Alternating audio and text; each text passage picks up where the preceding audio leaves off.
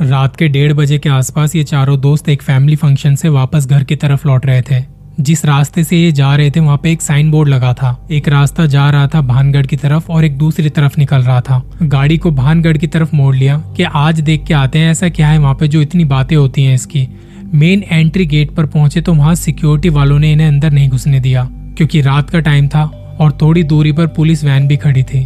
तब ये लोग वहाँ से चले गए। मैं बताना चाहूँगा कि भानगढ़ के मेन गेट के अलावा वहाँ पे और भी कई रास्ते बनाए हुए हैं लोगों ने घुसने के लिए। इन्होंने वहीं कहीं अपनी गाड़ी घुमाई और इन्हें एक अनऑफिशियल गेट नज़र आया। गाड़ी को एक सेफ़ जगह खड़ा करके अंदर चले गए। वहाँ कुत्तों का झुंड था और इन्हें लगा कि अगर इन्होंने भौंका तो हम गए।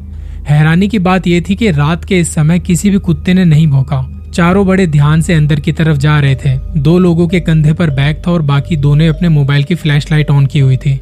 इतने में किसी एक का पैर एक पत्थर पर पड़ा और उन्हें लगा कि जैसे कोई है, और इस एक आवाज़ से कुत्ते भी चौकन्ने हो गए।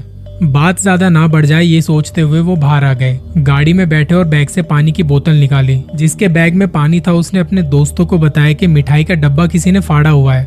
वो मिठाई जो इन्हें फ़ंक्शन के बाद मिली थी। चारों का कहना है कि हम में से किसी ने भी उस मिठाई के डब्बे को हाथ तक नहीं लगाया, और वो डब्बा खोला नहीं हुआ था, फाड़ा हुआ था जैसे किसी ने हाथ से झपट्टा मारा हो।